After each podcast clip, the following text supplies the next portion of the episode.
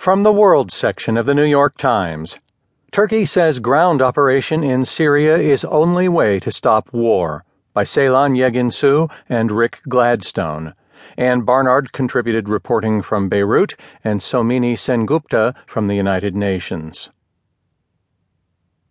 Turkey amplified the big power tensions over the increasingly chaotic war in Syria on Tuesday, saying it is in discussions with allies, including the United States, over collaborating on a military ground operation into northern Syrian territory.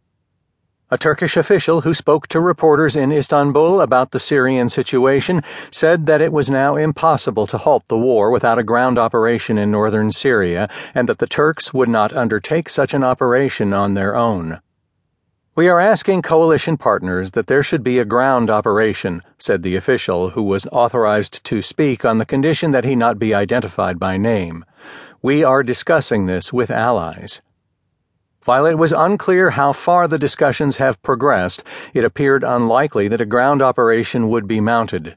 Saudi Arabia has said it would be willing to commit troops, but the United States has repeatedly indicated that it would not. A ground operation could put U.S. and Russian forces at risk of direct military confrontation for the first time in the nearly five year Syria war, even as both Russia and the United States say they are working toward the cessation of hostilities called for in a diplomatic agreement reached last week in Munich. Syrian forces backed by Russian airstrikes have achieved some of their biggest gains in the conflict in recent days, driving insurgents out of their enclaves in northern Syria and advancing in some places to within 15 miles of the Turkish border. The Syrian advances have been exploited by Kurdish militants in northern Syria to expand their territory, upsetting the Turkish authorities, who see an immediate threat from the Kurds, their longtime adversaries. The chaos on the battlefield was punctuated Monday by airstrikes that hit four hospitals and a school harboring civilians in rebel held territory, which the United Nations said had left 50 people dead, including children. None of the combatants have taken responsibility for the airstrikes, but the targets were in areas under increased attack by Syrian and Russian forces.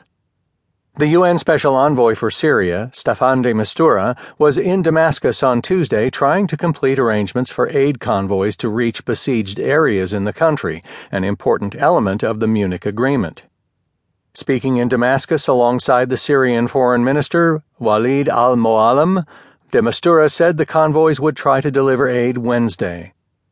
It is clear it is the duty of the government of Syria to want to reach every Syrian person wherever they are and allow the UN to bring humanitarian aid, particularly now after so long time, de Mistura said.